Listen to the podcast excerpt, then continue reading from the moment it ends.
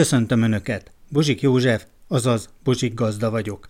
A Kossuth Rádió kertészeti podcastjében, az 53. epizódban a Kajszi barackról készítettem Önöknek egy hosszabb összeállítást. A teljes vegetációt átöleli ez a folyamat, a fajták hihetetlen világa, változatossága. A sárga barackom szálkás lett, a karalábéhoz hasonló a szálkás hússa lett. Szeretném megkérdezni, hogy mi az oka. A kajszi fajták világa, és hozzám is elérkeztek olyan észrevételek kedves hallgatóinktól, hogy szálkás volt a barack. Említette a Gönci Magyar Kajszit, illetve a Magyar Kajszi C235-öst, amelyek jó fajták, tehát nagy szárosság idején sem szálkásodnak. Ezek régi magyar értékek, ezeket akkor ajánlhatjuk kedves hallgatóinknak. Hát igen, ez így van. Bereznai Roland, faiskolás, növényvédő szakmérnök, okleveles kertészmérnök. De hát például ilyen a ceglédi óriás is, aminek egy nagyon kiváló gyümölcshúsa van, és hát persze hozzá kell tenni, hogy most ugye házikertről beszélünk, és nem üzemi termesztésről. Én azt tudom mondani, hogy más az a kajszi ültetvény, ahol mondjuk egy bevásárló központba termelnek, és úgynevezett pultáló barackra van szükség, ami két hónap múlva is ugyanúgy néz ki, és ez persze nem minősítés, csak ott ugye fontos fontos a tartóság, viszont az ízviláguk azért meg sem közelíti ezeket a, a magyar fajtáknak a, az ízvilágát, tehát ez nagyon fontos, főleg olyan esetben, hogyha mondjuk valaki ugye lekvárt vagy levet szeretne ebből csinálni, arról már nem is beszélek, hogy a pálinka alapanyaga is azért a gönci magyarból az igazi, és nem egy kiváló pultáló tulajdonságokkal rendelkező, ugyanakkor íz és zamat anyagban azért sekélyesebb mondjuk új nemesítésű fajtával, bár hozzáteszem azt, hogy azért ezek a fajtáknak, amik főleg külföldről bekerülnek, azért kétségtelen, hogy van némi nemű fagy rezisztenciájuk is, és vírus ellenálló képességük is. De akkor például ez is egy genetikai adottság, és vannak olyan fajták, amelyek szálkásodásra hajlamosak. Hát igen, a kajszinál van azért ilyen, és előfordul, és mondok is egy például egy ilyen amúgy kiváló gyümölcsű, de bizonyos évjáratokban eléggé szálkásodik a ceglédi aranyfajta, amely bizony száraz klimatikus viszonyok között, hát nem kifejezetten jó mondjuk lekvár főzésre, de például pálinka alapanyagnak mondjuk kiváló, meg még friss fogyasztásra is, de sajnos ahogy, és ezt tapasztalatból tudjuk, ahogy a klímaváltozás ugye bekövetkezik egyre inkább, és szárazabb lesz a, az éghajlat, ez valószínűleg hát rányomja a bélyegét ennek a fajtának a termeszhetőségére. Ugyanakkor nagyon sok külföldi fajta is bejön, és vásároltunk már mi is olyan külföldi jó pultálósággal rendelkező fajtát, amely szintén szálkásodásra hajlamos volt, és át kell akkor passzírozni, mert ha az ember leturmixolja, akkor ugye picikek is szálkák lesznek, tehát ilyen kis tüskedarabok, az sem megoldás. Tehát a fajta választás ebből a szempontból is jelentős. Igen, és hát azért mondjuk meg őszintén, hát én nem tudom, hogy vannak a kedves hallgatók vele, de egy passzírozott sárga barasz lekvár az nem az igazán jó. Én például, aztán persze ízlések és pofonok különböznek, de amikor olyan darabos a, a, a sárga gemes. barasz lekvár, olyan úgynevezett gemes, köszönöm, akkor hát azért az az, az igazi. A kajszi barack korábban július közepén volt meghatározó gyümölcs, de világszerte olyan nemesítési programok indultak, hogy a cseresznyétől elkezdődik a szezon, és akár a fagyokig tart. Európában is hatalmas birodalmak vannak, Franciaország, Olaszország, Spanyolország, Görögország, és itt vannak a csodálatos magyar értékek is. A kajszi barasz nemesítők az elmúlt egy-két évtizedben korábban genetikai határnak gondolt vonalakat léptek át. Dr. Szani Zsolt, a Nébi témavezetője. Még korábban egy jó 6 hét volt a kajszi szezon, ma már itt Magyarországon termeszthető fajták érésüket június elején kezdik el, míg a legkésőbbiek szeptember folyamán érnek, amik még biztonsággal termeszthetők Magyarországon. A Nemzeti Élelmiszerlánc Biztonsági Hivatal a Tordasi fajta gyűjteményében kb. 350 kajszibarasz fajtát tart fent. Ezek az állami elismerést, illetve a növényfajta oltalmat szolgáló DUS vizsgálat érdekében vannak fenntartva, az úgynevezett DUS referencia gyűjteménynek képzik a részét. Ez egy Itt... betűszó, tehát nem azt jelenti, hogy nagyon dús, hanem... Igen, ez egy olyan vizsgálat, aminek a célja a nemesítői érdekek, illetve a fogyasztó védelem. Fajta leírást készítünk el, és a fajta újdonság értékét állapítjuk meg, amelynek alapján nemesítői jogokat keletkeztettünk termelünk. Ugyanakkor minden évben egyszer ez a gyűjtemény, ez a jogi fajta gyűjtemény átalakul, és a hazai kajszi termelőket szolgálja. Egyik évben a korai fajtákat mutatjuk be, minden második évben a késő érésűeket, nagyon érdekes, hogy dr. Pedric Andrzej, legendás lengyel származású magyar nemesítő, aki a genetika tanszék vezetője volt, és csodálatos értékeket nemesített, a harmat és a korai zamatos voltak, amelyek új távlatot nyitottak, mert a korai pirost legalább két héttel megelőzték. Pedric Andrzej valóban úttörő munkát végzett, ez már egy régi igény a termelőknek, ugye sokan vannak, akik a szezon csúcsot szeretnék elkerülni, és a szezon csúcs elé vagy mögé szeretnék magukat pozícionálni. Pezis Andrzej említett két fajta újdonsága ebben segítette őket, azonban ma már még korábban érő kajszi fajtákat is ismerünk, ebben vannak hazai nemesítésű, illetve külföldi fajták is. 20 különböző korai érésű fajtát mutattunk be, amelyekről mi úgy gondoljuk, hogy a hazai termesztésben is perspektívikusak lehetnek. Tehát a gyűjteményben megtalálható 350 fajtát szűkítettük le 20-ra, és már ezeket az információkat juttattuk el a termelőköz. Ilyen fajták voltak például a Tsunami, Magicot, Luna, Pinkot, Amiral, Fortuna. Aurora? I- igen, az Aurorát is bemutattuk.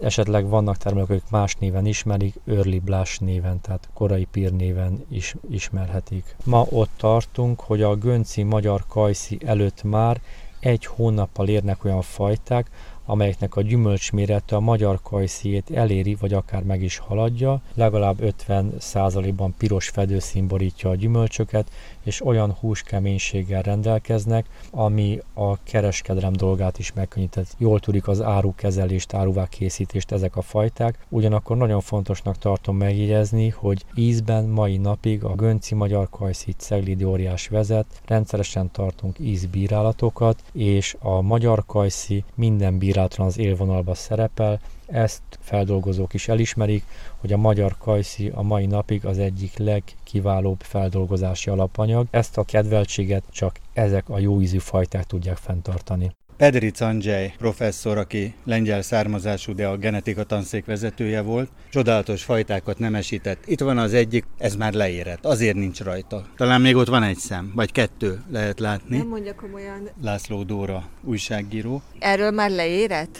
Igen. A barack? Akkor azért van kóstoló, mert itt van Szabó Balázs fotóriporter kollégánk is, és akkor önök igazolják, hogy nem csalás, nem ámítás. És itt van még egy valódi sárga szem, ez hihetetlen. A korai zamatos és a harmat, olyan korai, mint a harmat, Pedric professzor úrék a Magyar Nemzeti Fajta jegyzékre onnan a nemesítési tanszékről került, és közkincs. Tehát bárki megvásárolhatja, hiszen hogyha egy adott fajta a Magyar Nemzeti Fajtajegyzéken van, akkor korlátozás nélkül szaporítható. Így születnek ezek a kincsek a nemesítő műhelyben. Most például, hogyha a kajszi barackhoz ugrunk, egy nagyon korai... Melyikhez a sokból? Itt most legalább hármat láttam, itt ugye már találtunk olyan fákat, amelyek már júniusban leértek, és itt látok kettőt, amelyik még, még gyümölcs van. Pederic professzor úr egy alkalommal elmondta, és talán érdemes is felidézni az ő gondolatait archív felvételről, erről, hogy az Aurora, Orange Red, Tsunami korai fajták, de itt vannak a tanszék csodálatos fajtái. Harmad az éppen az elődök által idehozott anyagból ki lehetett szelektálni. Germesdorfi cseresznyével együtt érik. Így van, ez volt akkor a szlogen, hogy Germesdorfi cseresznyével együtt érik. Egyébként majd nagyon pontosan bejött mindig. Ez egy nagy szenzáció volt. Volt az a híres történet, amikor az üzemi fajta kísérletet kiosztották Lajos Mizsén, a kereskedők nem hitték el, hogy ez nem spanyol import, a másik másik pedig, hogy 26 fáról 600 fának, a, tehát két hektárnak az összes költségét már igen korán lenullázták, tehát onnantól fogva már profitra termeltek. Így volt. Pontosan erről van szó, hogy abban az időben még vitatkoztunk azon, hogy egyáltalán érdemes a Magyarországon korán írő kajszivaroszkokkal foglalkozni. Mert nagy a dél-európai Mond, nyomás. Igen, mondván, hogy ott vannak a mediterrán országok, és akkor ők ellátják az Európát eh, korán írő borockkal, pont ebben az időszakban, a június eleje, június közepe, tehát a mi általunk nemesített vagy itt termesztett fajták nem fogják bírni ezt a konkurenciát. A kajszi világában sikerült ilyen csodálatos értékeket előállítani Hát gondolom, hogy ezek majd előbb-utóbb közkincsé léphetnek elő, tehát a nemzeti fajta jegyzékre majd fölkerülnek, bárki megvásárolhatja, de tényleg hát a nektarin sárga barac, mert teljesen fénylő, mint a szilva. Tényleg, ahogy nézhetem, mert az Aurora ugye az amerikaiak üdvössége, de hát az Aurórával abszolút fölveszik a versenyt a tanszék új hibridjei, és hát van itt. Zorki, Samarkanszki, Ranné, ezek ilyen régi harcosok. Ebben a korai érési időben olyan nagyon sok koraiság forrása nincsen. És ahogy említettem, a mostani hibridek, amelyeket itt látjuk, azok olyan nemestési programból származnak, amelynek a fő célja tulajdonképpen nem a koraiság, hanem a vírusrezisztencia bevezetése. Számomra meglepő volt, hogy Kanadában Kajszi Barack Kutatóintézet van, Harojam, Hargrand, mint egy 30 csodálatos kajszibarac vesz minket körül. És hogy... mivel a tanszékvezető nem teljesen korrekt magyar kiejtéssel beszél, akkor az a, a kanadai fajták közé be lehet sorolni a hármatod is. Ja, harmat, igen. De ez magyar fajta, de sokan azt hitték, hogy ez kanadai. Igen, azt hitték, hogy ez kanadai, igen. Hát először is azt kell mondjam, hogy engem is meglepett valamikor, mert azért mi, amikor a Kanadáról beszélünk, az nem a kajszi jön az eszünkbe. A juharszirup az igen, igen, kiváló szőlőt is tudnak csinálni, meg bort is. Déli részében a Niagara közelében vannak ezek a területek. Egyébként érdekes ebben az intézetben, kajszínemesítésben sokáig foglalkozott a kanadai Line professzor, utána meg két bolgár, egy bolgár házas pár pontosabban dolgozott. Emigránsok? Hát mondjuk, hogy emigránsok, igen, most már mondhatjuk ezt. Kanada egyébként nem csak a Harui intézetet jelent a kajszínemesítés szempontjából, hanem a Morden intézetet is említeném. Az egy olyan intézet Kanadában, ahol a kajszit különböző prunus armeniákkal, meg más prunuszok, az prunus manzsurikát nemesítették, részben díszítő értékük miatt. Ezek vadkajszik? Ezek vadkajszik, igen. És azok közül találtak olyanokat, amelyek termesztésre is alkalmasak voltak, tehát a termésük ehető volt. Ezek vannak nálunk is, van egy-két ilyen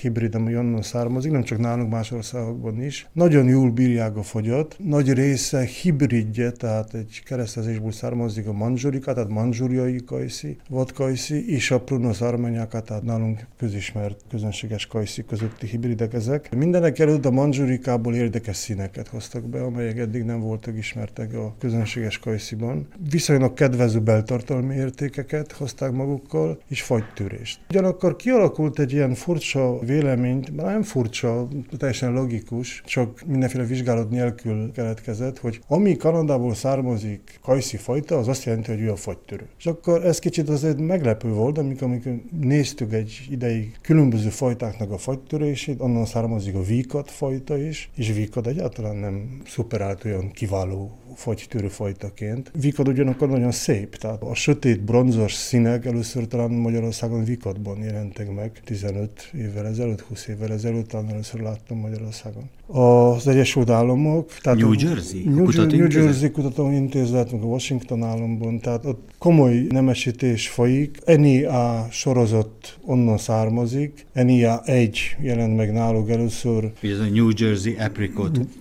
New Jersey Apricot 1, igen. NIA 1-es. NIA 1-es, igen. Magyarországra behozták valamikor, nem is egy helyről, azzal a reménnyel, hogy nagyon nagy méretű. Mert ez valóban nagy méretű barack, tehát 80, talán nagyobb is, mint 80 grammos. Járhattam Szigetcsépen, ott volt 20 fa egymás után, és tényleg olyan volt, mintha egy hársfa sor lett volna, olyan csodálatos, Igen. szép, egészséges volt, és akkor a fagy egy kicsit megtizedelt, és emlékszem, hogy 10-14 dekás gyümölcsei is Igen. voltak. Az, ha nagyon kevés marad a fán, akkor hatalmasra tud nőni. Még egy ceglédi óriás az olyan 8 dekás. Az az 80, így van. Ami viszont már nehezen akceptálható volt a magyar piac által, az az alak, ami majdnem szabályos gömb. A magyar piac az elég konzervatív, friss piac, elég konzervatív ilyen szempontból. Szabályos gömb, és majdnem fehér a húsa. Sőt, a hibridek között voltak olyanok, amelyek abszolút fehérek voltak. Tehát Én azt hittem egyszer, hogy őszi barackot soroltak be, mert pont ez ilyen hát, nagy igen, darab igen, volt. igen, igen, igen. Körülbelül úgy néz ki. Nagyságra mindenképpen úgy néz ki. Tehát... Meg gömbölyű volt tényleg ilyen őszi barack fazon. Utána ebből a sorozatból azért egy sor fajta keletkezett, én csak egyet kiemelném, ami mi is most használjuk, az a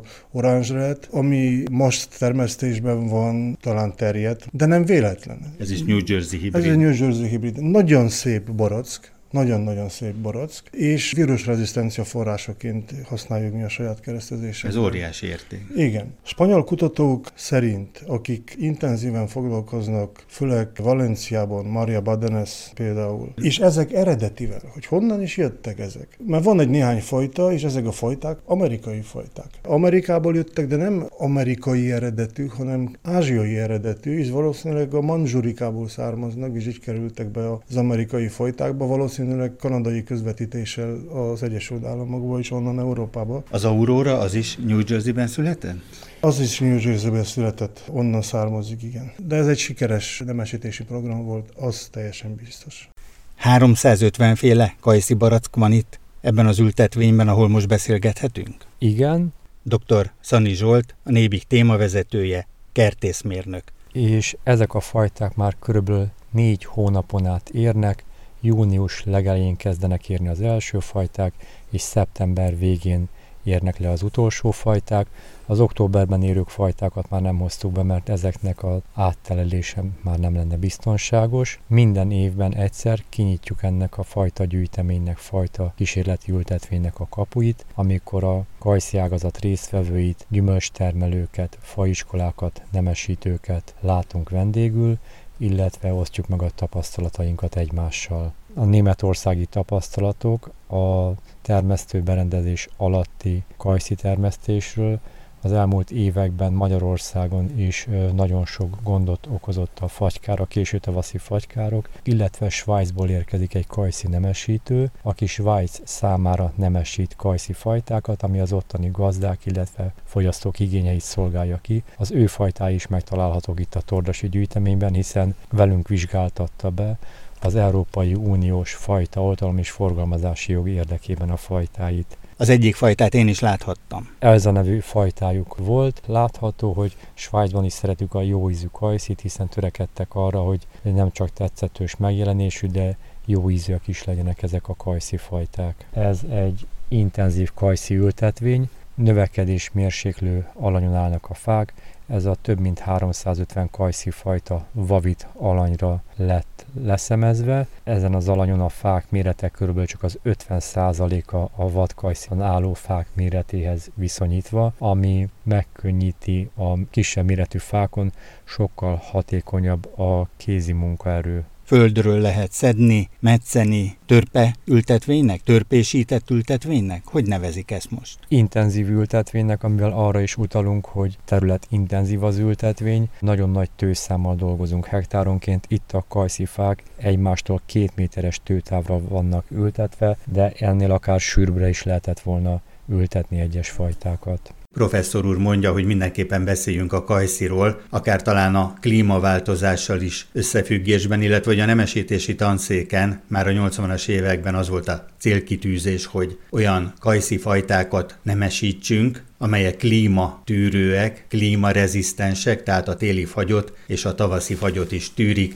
egyre nehezebb ezt megvalósítani. Pénzes Béla professzor úrral is évről évre találkozhatom, és egy nagyon jó védett fekvésben fönn pomázon a Dolina fensíkon is egyre inkább jellemző a fagykár. Hát ez sajnos így van, hogy a kajcinál a legnagyobb problémát azt jelenti, hogy a kényszernyugalmi időszaka az hamar lezajlik. Dr. Végvári György, egyetemi tanár, az Eszterházi Károly Katolikus Egyetem professzora. És Magyarországon ez nem egy új jelenség, ez régen is így volt. Nagyon sokszor januárban van egy felmelegedés. Na most ilyenkor a kajszinak a, a rügyei, mivel a kényszernyugalmon már túl van, ezért megindulnak, és utána, hogyha jön egy ismételt lehűlés, mint amit most is láthatunk, ugye hajnalonként mínusz 7, mínusz 8 fokok voltak, ha már fejlődésnek indult bibéket, illetve a porzókat nagyon könnyen tudják károsítani. Ez az egyik probléma, a másik probléma pedig az, hogy virágzáskor esetleg jön egy késői fagy és azt már a kajszi tényleg nagyon-nagyon nehezen viseli, akkor már nem kell mínusz 5 fok, sem mínusz 4, akkor már ilyen mínusz fél, mínusz 1 fok már el tudja pusztítani a virágokat. Nekem is van egy kisebb kajszi ültetvényem, idén ugye tulajdonképpen bimbóba elfagyott, az előtt lévő két évben pedig virágzáskor kapta azt a fagyot. Aminek az lett az eredménye, hogy hát nem termett a kajszi. Érdekes, már a 70-es években azt tanították tanáraink, hogy az Alföldön általában 10 évből 7-szer el szokott fagyni a kajszi Kajszi.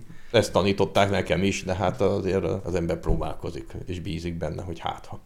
De ez a döbbenetes, hogy tényleg egy olyan területen, Pomázon, a Dolina fensíkon, amely tényleg nagyon-nagyon ritkán szenved fagykárt, a kajszi ültetvény vagy az őszi barack is, hogy már ott is fagykár van, és átfagynak a rügyek, és ugye ez a nagy hőingadozás, hogy napközben 5 10 fok Igen, plusz vagy még van. több, vagy még több, így van. Igen, tehát vagy még több, tehát fölmelegszik, hajnalra pedig ismételten lehűl, tehát ugye a nappali meleg hatására ugye elkezdenek tovább fejlődni, lassan kinyílik a kajszi, és hát egy ilyen hajnali intenzív fagy az, az súlyos károkat tud okozni. És hát a legnagyobb probléma, hogy nem kisugárzási fagyok voltak, hanem szállított fagyok, és az ellen védekezni még gyakorlatilag lehetetlen. Idézzük fel időutazásunk során dr. Pénzes Béla egyetemi tanár szavait 2020-ból, a fagykár utáni időszakból.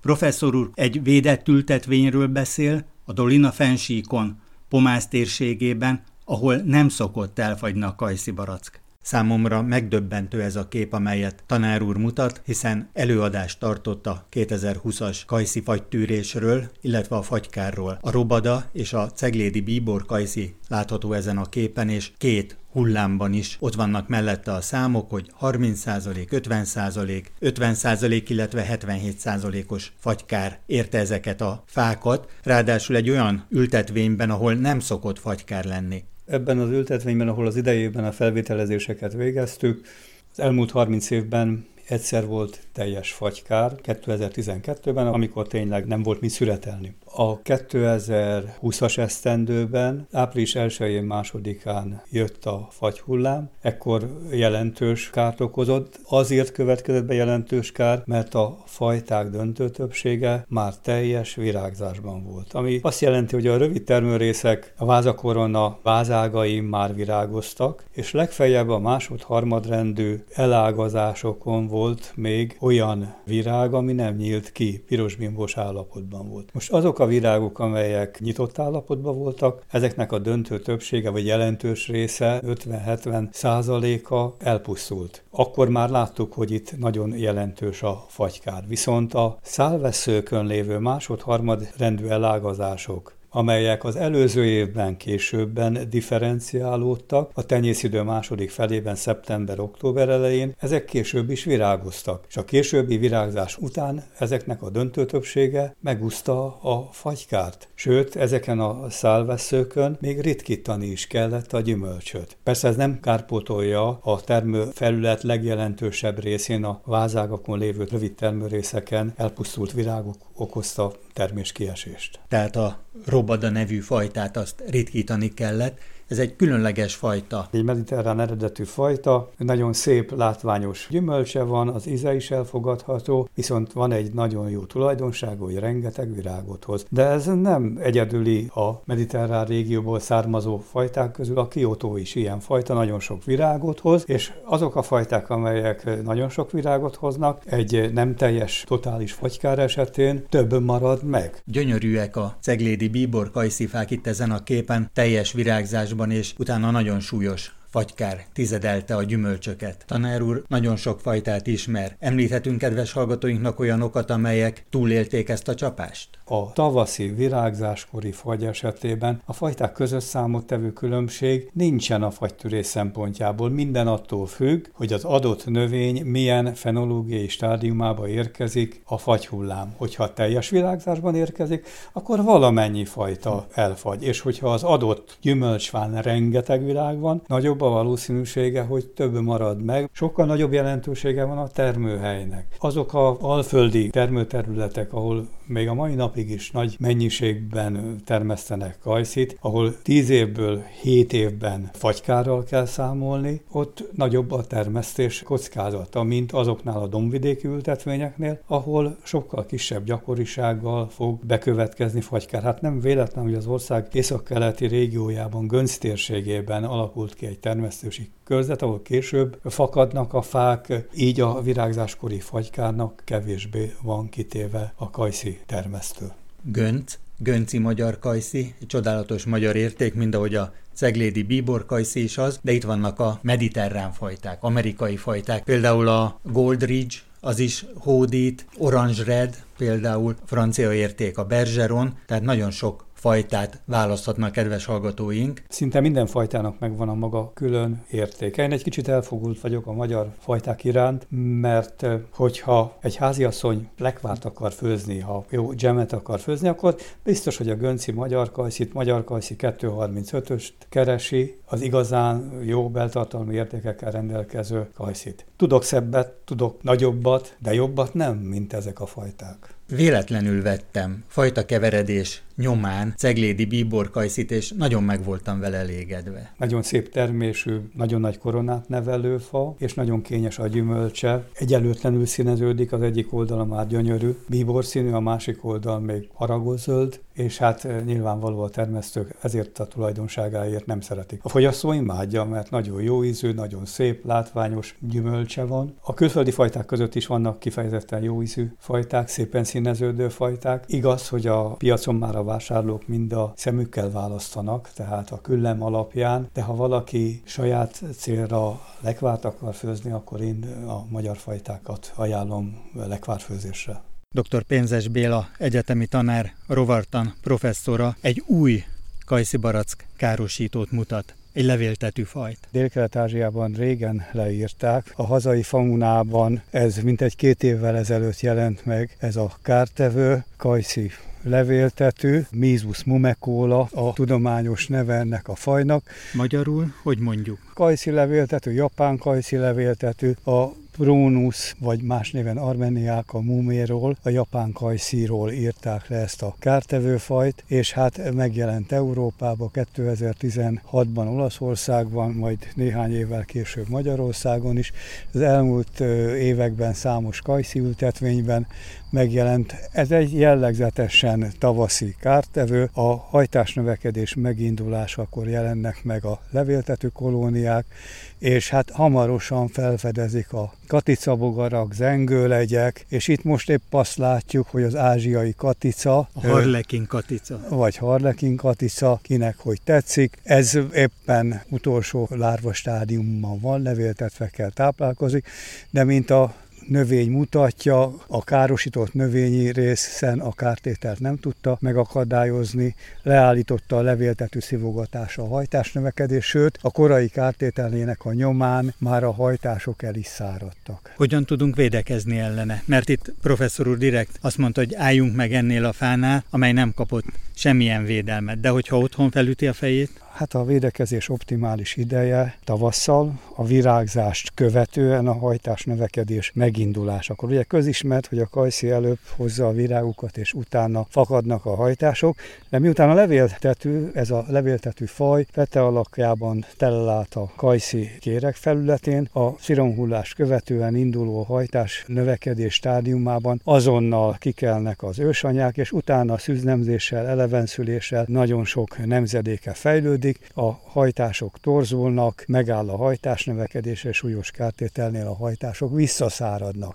Ilyenkor jelennek meg a szárnyas alakok, amelyek még változatlanul kajszira repülnek tovább, és azokon a fákon, ahol erőteljes a hajtás, megtelepszenek, és mindaddig azon tartózkodnak a tavalyi tapasztalatok alapján, akár június végéig, július elejéig, amíg ott a hajtás növekedés tart, majd utána eltűnnek. Azért is sokkoló a kártétele, mert eddig igazán kajszín olyan levéltető kártétel termő ültetvényben nem látunk, ami ellen védekezni kell. Tehát ennek a fajnak a megjelenése, ez egy új szintfoltot hoz a kajszi tavaszi kártevői elleni védekezésben. Hogyan védekeztek ellene? Speciális levéltetőlőszer, hatóanyag, a pirimikarb és a lambdacialotrin, mint egy kontaktszer, ezt tartalmazó növényvédőszerrel, most tudom, hogy a nevét ezt nem mondhatom, sziromhullás után sodromolyok ellen, araszolóhernyók ellen és egyúttal levéltető ellen eredményesen tudtunk védekezni egyszeri kezelés megoldotta a problémát. Az időzítésnek óriási jelentősége van. Szeretném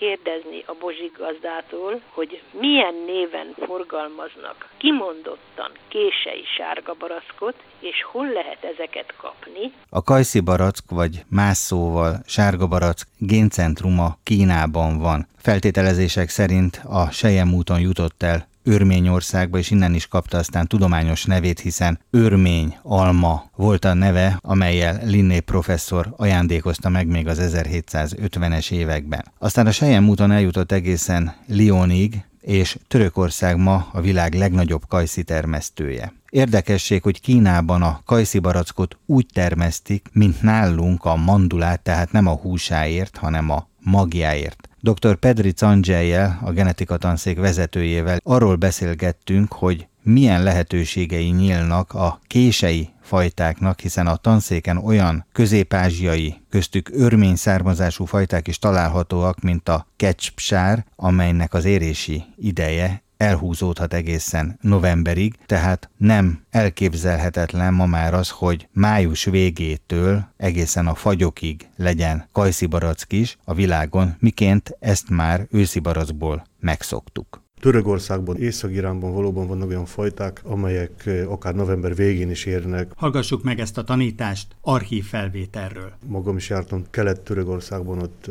láttam is ilyeneket. Kérdés, hogy van-e értelme az akkor érő kajszit termeszteni Magyarországon, talán házi kertben. Mert nagy a konkurencia ilyenkor gyümölcsből.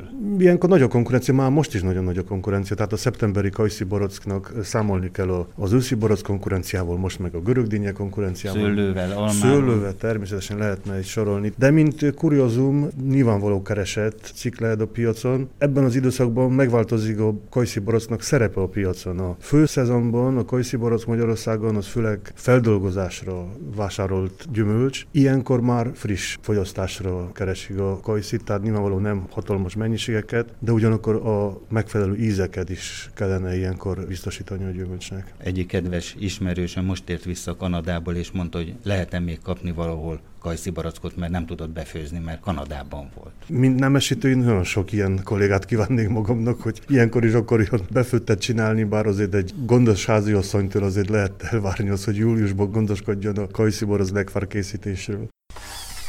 János gazdánál lehetek itt Bajközség határában, a Szőlőhegyen. Most készítette el éppen a sárga barack cefrét egy fúrógép segítségével. Turmixolta, most önti bele nagyon szépen. Már majdnem teli van ez a 50 literes. 80. 80 literes hordó. Nagyon finom illata van. Egy ilyen rózsabarack. Néhány éve vették ezt a telket, és Igen. itt maradt egy régi fa. És ontja a termést idén Igen, is. rengeteg van rajta most az idén. Pál János építészmérnök. Csak nagyon száraz kicsi a nedvenség tartalma. Ez jellemző a rózsabarackra egyébként, nem olyan leves, mint a kajszi fajta kör, ha bár ugye a kertészek hivatalosan kajszi baracnak nevezik az egész birodalmat, magozták a barackot. Ugye ez nagyon fontos tanítás, hogy mag nélkül kell a cefrébe tenni.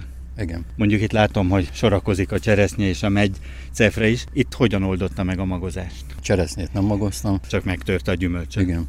Ugyanígy furógéppel, festékkeverővel hatalmas diófa mély árnyékában vannak. Nincs tűzőnapon. Találkozhattunk korábban, és említette, hogy hivatalos kifőzdében főzeti ki. Igen. Úgy, hát főzést házilag, kifőzést hivatalosan. Egy olyan főzdében, ahol nagyon jó minőségű, szepréből nagyon jó minőségű pálinkát tudnak készíteni. Korábban beszélgettünk is erről, hiszen Somogyi József tanár úr tanítás alapján cefrézek én is, és ezt sikerült itt átültetni a gyakorlatba. Tehát nagyon finom. Nagyon jó tanács volt. Körülbelül 8-12-13 nap alatt befejeződik az erjedés. Ezt azon lehet látni, hogy a csövön keresztül, az üvegbe, a vízen keresztül buborékok futnak. A főerjedési fázisban nagyon intenzív a buborék buborékok képződése és a kipárolgása, és ahogy a főerjedés lefele fut, és az utóerjedési fázisba kerül a cefrénk, akkor egyre ritkábban jelennek meg a buborékok. Somogyi Józseffel Kecskeméten beszélgetünk a párlatok világáról, és akkor edényzet majd aztán a végén teljesen megáll ez a buborékképződés. Ez azt jelenti, hogy a cefrén kierjed és alkalmas a főzésre. Szeretném megkérdezni a borik gazdától, hogy ezeket a gyümölcs